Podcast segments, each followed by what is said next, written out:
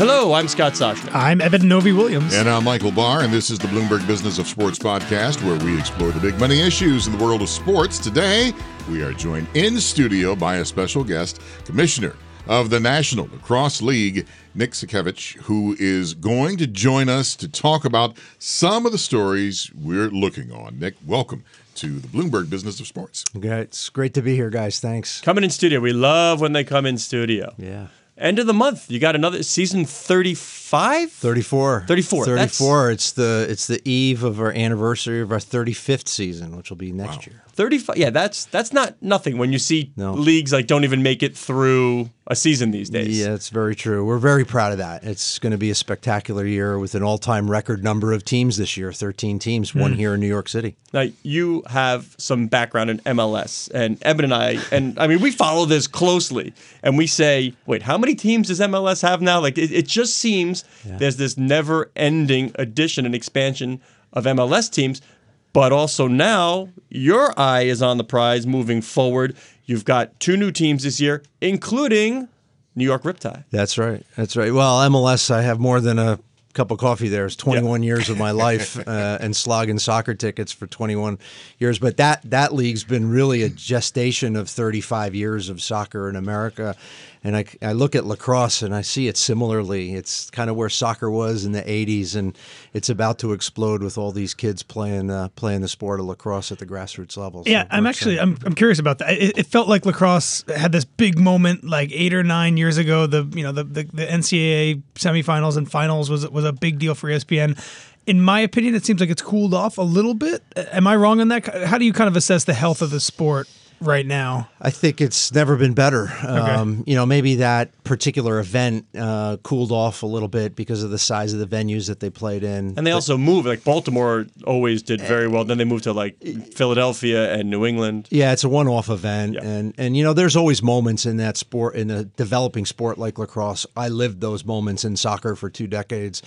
But the, I say the sport's never been in a better place because there's more and more kids playing the game. All the all the football moms and dads that don't want to let their kids play American football or, and still like to hit people are picking up lacrosse sticks. And so you, you, guys are seeing that direct that. kind of correlation. Oh, yeah. I mean, our, our attendance grew 27% last year. We did nearly a million fans good. through our turnstiles across 11, uh, 11 teams. This year will be 13 teams with the New York Riptide here in New York. So I want to invite all of you guys to yes. a New York Riptide game right in behind the glass where we have our seats. Well, I have to say, I, I, there is a lot more exposure today on TV, streaming, whatever, to lacrosse than what it was 20 years ago. Absolutely. And we're seeing it show up in the types of athletes we're getting. You know, our sport is changing color. You know, right. we're seeing a lot of diversity in our sport. We're very proud of the fact that 10% of our players are indigenous North American uh, peoples, uh, as well as you're seeing a lot of big six foot six guys of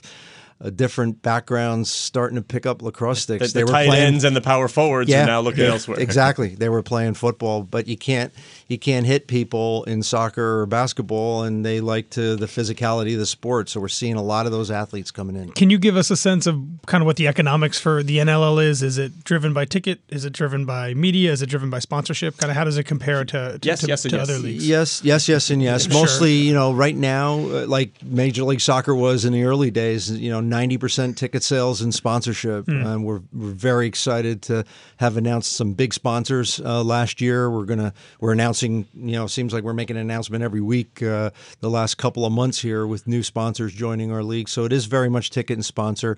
We do have a media deal. So we have a media rights deal with Turner Sports and B/R Live, as you guys probably know. Um, we're in the second year of that long term deal, and it's exciting because these broadcast partners see the future of the sport. They're investing in it now. You know, it's not big, it's little, but, you know, MLS was little in 1995 when I joined the league, and it's pretty big league now. So, if you kind of look around corners and see the millennial and Gen Z generation coming, and they're coming in big mass. You know uh, what I uh, see, Nick? They're us. I see who wants to put their money in where. Yeah. I, so I look at you. I look at NLL investors, Joe Tsai recently in, Pegula Sports, Kroenke Sports and Entertainment.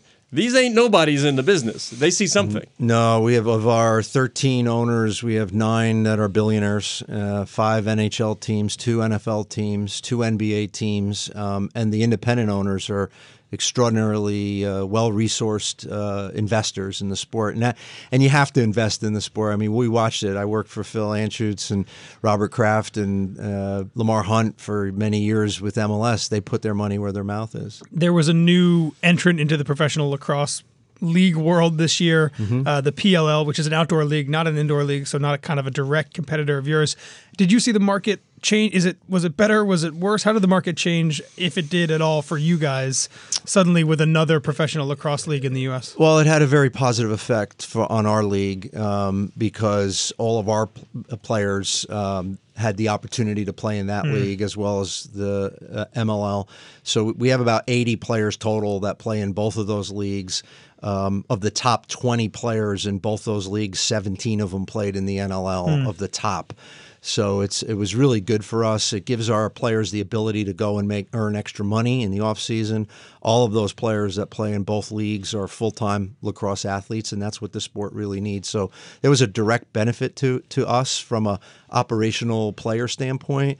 Um, from a commercial standpoint, you know, we're having great conversations with those leagues, and uh, as you know, many of our players play in both of those leagues. So we want to uh, we want to grow the sport. They did a great job, PLL, in their launch. I think what's really cool is that I'm hearing more names of top lacrosse players becoming more mainstream. They are. They're starting to, you know. It's, but it's our job as leagues to make them more mainstream, to put them out in front. And that, and one of the great benefits of having sponsors like Geico and Michelob Ultra and Anheuser. That's a good commissioner right there. He got the sponsors in. and, and our broadcast partner is to expose our athletes, is to get them out. They they've got great stories to tell. Uh, they're superhuman athletes. Is it more of a partnership now than ever before because of social media and the players' ability to take their message directly to fans? a partnership with the players? Yeah, yeah, and, and sort of promoting the game itself. Yeah, no doubt. Um, this year, a couple months ago in September, we had our first uh, player business summit. So we had 13 players, active players, m- many of them star players in our league, come to Philadelphia, and we did a we did a business summit on how we can activate better on social and how those players can become more relevant, and also ideas on how to grow the league and the sport. It was really beneficial. I tweeted about this earlier this week, but it, it kind of shocked me. ESPN put out a poll of NHL players earlier this week, and one of the questions they asked was Would you be comfortable appearing in a national television ad campaign with a company like Gatorade or Nike? Or would you feel like that was putting yourself ahead of the team? And over a third of the NHL players they surveyed said they would not want that deal because of kind of the dynamic within the team. That shocked me. I agree. I think we're kind of in this new age where athletes, you know, because of social media and just are are probably more savvy about mm-hmm. their own brands and the benefits that they can do by leveraging their stardom on the ice or on the court or on the field. Does that surprise you? I mean, is lacrosse a different? Do you think your your guys would have a different answer to that? It does. It doesn't surprise me about hockey because, and those guys say that because they are really blue collar, you know, uh, lunch pail athletes. I mean, they are amazing athletes, but they, it's all about the team. It's all about the culture. There, um, a- a- for us, we we see that from from a little bit from some of the players that come from that culture. As you know, we have a big Canadian influence sure. in our league as well. But you know, we see some new up and coming players like Trevor Baptiste in Philadelphia, who's just a marketing dynamo and the best face-off guy in the league. Uh, Matt Rambo, who is PLL's most valuable MVP, player, yeah. he's another big star in Philadelphia. I come from Gary Gait, Paul Gait, Tommy Marechek. I'm Yeah. a Syracuse guy, so I know those boys. Yeah, yeah. So we're seeing that. We're seeing the change, though. We're seeing players like Rambo and uh, Baptiste really embrace social media and get themselves out there. It helps the league. The commissioner of the National Lacrosse League, Nick Sakiewicz. Thank you so much, sir, for joining He's us. not leaving us. He's gonna he's gonna stick around for some topics. Absolutely. Well, I know that, but I got I the whole morning. I wanna, Yeah. I wanna get, well, yeah. See, you- and he's going to do some newscasts too. Yeah, well, if this, he, yeah. if he wants to do your job, I mean, how hard can it be? Come in and join us now. I got to do my uh, to my tribute to the late Keith Jackson Oh boy. for this next topic. Whoa, Nelly. There's Lord. Let's see, gentlemen. Let's talk about a big, big game in college football coming this weekend. Oh, Nelly, LSU heading to Alabama to take on the Crimson Tide. You, you watch that, Nick? You excited for LSU Alabama, knowing there's still a playoff down the road? I'm, I am actually. I did a lot of business in Birmingham way back in What the year. What business day. did you in Birmingham? What do we got there? I did uh, insurance, um, in auto insurance in Birmingham, Alabama. Really? Some of the best game hunting around. doesn't doesn't Saban have a, a car dealership? He does. He has a Mercedes. Hey, oh, see, there you go. You should have hooked up So with a Saban. lot I of assume that's Alabama good business. football back then. Yeah, what do they say? There's two seasons in Alabama: Yeah. football and spring football. Hundred percent. Yeah, That's uh, exactly it's- right. Eben, give me some numbers on these programs. I mean, for, I mean, obviously, we number one and number two. That's why it's important. But give me some financial numbers. Yeah, so Alabama has a 177 million dollar athletic budget. LSU a little bit lower, 145. Football obviously the main driver there. The Alabama football team makes 111 million dollars in revenue every year. LSU is a little There's lower Monelli. on, Yeah. on 86. These are Eddie two of the, Orgeron, by the way, a former Syracuse assistant. a former teacher of yours, right? Yes, uh, uh, we were called uh, was it demo, I think, when we had to take one of these physical classes in the Carrier Dome. It was really for guys who were going to try out for the football team as walk-ons. I mean, I was like, yeah, maybe I'll try it as kicker. I can do this. It's fun. But here I am in these classes running cones and doing strength drills with really good athletes, and I'm like, wait, who's that guy over there? So you always ask Michael Barr to do impressions. Can we get an Ed Orgeron impression? Yeah. Well, guy, Gumbo. very good, very good. So Nick, I actually want to get your I want to get your thoughts on this because the game, you know, one of the biggest probably the biggest college football game of the year. It's appearing on TV at 3:30, 2:30 Eastern or 2:30 local instead of in prime time, which was a a decision that CBS made earlier in the year. So CBS has the right to pick, you know, which college which game of the week they want. They get one primetime game a year and they elected before the season started to do Georgia Notre Dame earlier in September. Um, is that a mistake? Do you think? I mean, the do you think they would they like to go back and change that, or, or do you think this is fine to have it not in a prime time slot? I, I don't know because I'm not on the inside of that business. I certainly know those guys over Yeah. there. They're extremely smart, but it sounds to me like a digital Gen Z millennial streaming opportunity to me and getting those kids. Uh, kids, they're adults now, man. I'm 58 years old. I feel like they're not kids anymore. They're driving our economy, but um, but it sounds like a strategic play to get a new young audience uh, pretty revved up about it. So I bet I imagine the bars will be pretty full at three o'clock. Agreed. And, and you know darn well that Notre Dame at night will do just fine anyway. That's that's true. Now, by the way, if you guys want to know before we move on to the next topic, uh, the spread on the game, Alabama's giving up six and a half.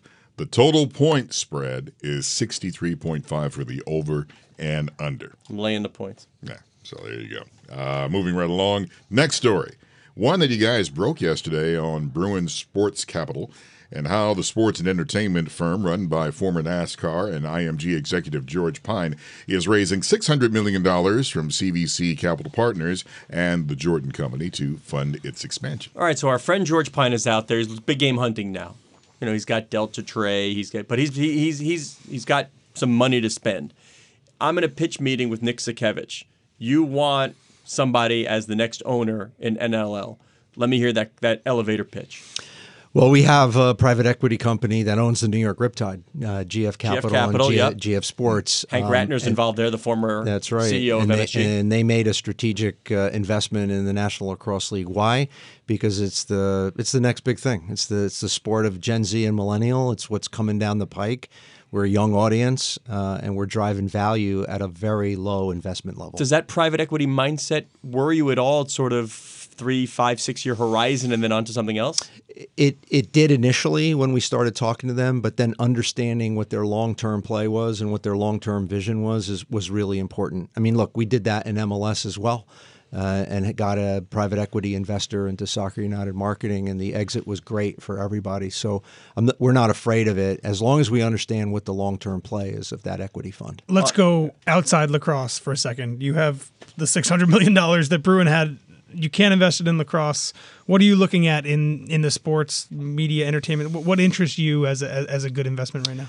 There's a lot of uh, uh, high value, low kind of low hanging fruit in in all sports that are out there right now. I, I happen to be very familiar with soccer, so I know that exists around the world, and also technology. Um, I think. Uh, sports betting is driving a lot of technologies. Um, we are just announcing today a deal with Sportlogiq company up in Montreal. Very, very uh, good example of a uh, high value, low entry point investment. So if I'm in private equity, which I'm not, I'm looking at those types of opportunities. Finally, here's one right up your alley, Eben. We're talking about Forbes, and they're out with the list of valuations for esports companies. I've become the go-to esports person on the podcast. Yes, you um, Yeah, Get a speaking millennial here. That's yes. speaking of a couple hundred million dollars, yeah, this is the the second time Forbes has put out its list of the most valuable esports franchises. The top two uh, tied at the top, Cloud9, Solo Mid, both worth four hundred million dollars right now. Um, which is a pretty wild number. Um, and, and, you know, the folks who saw Mark Cuban's comments last week, there, there's a lot of people that think that this Well, you gotta is say Mark a- Cuban a- said a it's a bad business. Said it's a bad business. Um, said a lot of teams are losing money. I know personally there are a lot of teams out there that are trying to raise money at valuations that you know they're not getting. They're not getting the terms that they that they were expecting. Um, but four hundred million dollars. That's a that's a nice chunk. The, the the most valuable MLS franchises are worth a little bit more than that. Maybe Yeah, there are there are a handful of NHL franchises that would probably trade at lower than that number.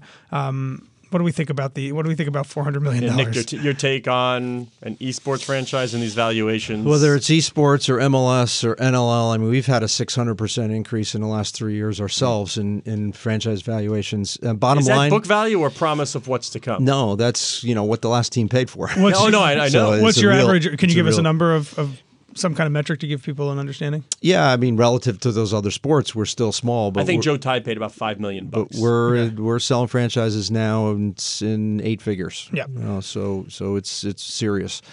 Um, but uh, my point is is that it's waterfront real estate. There's only a certain number of teams you can buy in any certain league, and the more that sell, there become fewer and fewer. And if you own one, it becomes valuable. So they're not making any more re- uh, waterfront real estate. So I, I equate it to that, and that's why you're seeing a lot of these values drive up. For folks who listen to our podcast a lot, we had the CEO of Gen G, the esports team, on a couple months ago. Uh, they're number six at 185 million, and then last year we had the founder of G2, Carlos uh, Rodriguez, on the podcast. They're number nine at, at 165 million. One of the things that shocked me about this list, maybe doesn't shock me, but I think it stood out, the multipliers on these. And this is obviously the multiplier revenue is just one way to think about valuations, but some of these teams are valued at 20, 21, 22 times the, the, the revenue they're coming in. That seems like a very lofty number, especially. I mean, even though it's a it's an industry There's that has Mark a, Cuban. has a Yeah, horizon. again, ag- again, well, it's it's waterfront real estate, Yeah. and there's only a certain number of these franchises that you can buy, and if you own one, it's really highly valuable. There's only one Michael Barr. There's scarcity value. We get to sit next to him. I mean, what would we pay for that experience? Uh, about 13 cents. Yeah, wrap it up. Yeah. So,